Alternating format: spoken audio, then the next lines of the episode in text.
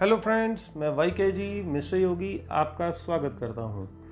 आज हम बात करेंगे विकास यात्रा पर, यानी विकास दुबे पर। विकास दुबे सन 1964 से 2020 तक। विकास का हमारे भारतीय सरकारी विभागों ने, नेताओं ने तथा पुलिस द्वारा भली भांति विकास किया गया। विकास जैसे हमारे महान भारत देश के और कई उदाहरण हैं, जो आजकल दीवारों पर पाए जाते हैं। जैसे वीरप्पन फूलन देवी आदि आदि। विकास का पहला कारनामा सरकारी कागजों में, यानी फ़र्स्ट एफआईआर 1990 में रजिस्टर हुई थी। और दोस्तों, कमाल देखिए कि 2020 तक आते आते विकास पर 60 एफआईआर दर्ज हुई। और वह बेल पर शान से जेल से बाहर घूम रहा था। यह 60 एफआईआर तो दर्ज हुई थीं। लेकिन इस विकास के इससे कई गुना कारनामे जो दर्ज ही नहीं हुए होंगे। दोस्तों, विकास के विकास में नेताओं और पुलिसकर्मियों का बहुत बड़ा हाथ है। इसमें कुछ हद तक न्यायपालिका की भी कमी रही होगी। विकास को खून करने, किडनैपिंग करने, जमीनों पर कब्जा करने के लिए जाना जाता था।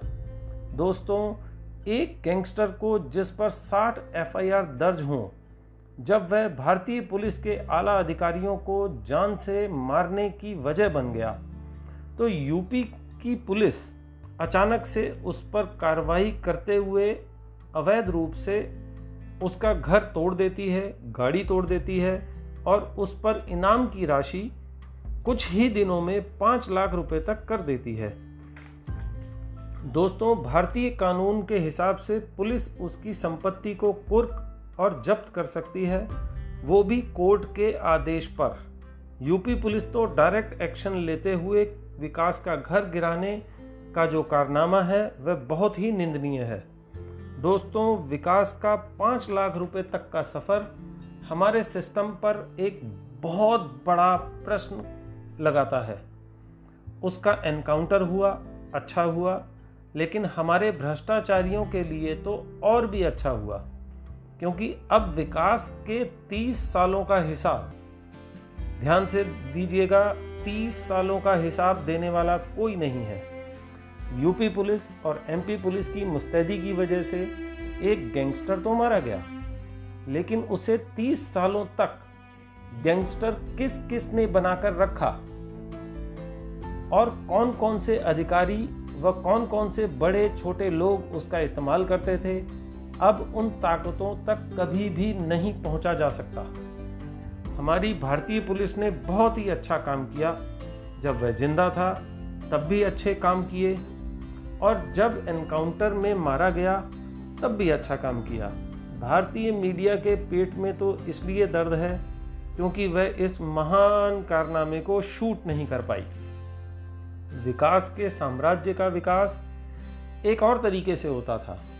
जैसे शराब के अवैध धंधों से, जमीनों पर कब्जों से, राशन के कोटे पर कब्जों से, आदि आदि। अब यूपी के पूर्व डीजीपी भी इस बात को मानते हैं कि खाकी, खादी और अपराध का मिश्रण था विकास दुबे। दोस्तों, मुझे यह बात आज तक समझ नहीं आई कि जब भी विकास दुबे जैसे लोग पनपते हैं, तब कोई सख्त एक्शन क्यों नहीं होता?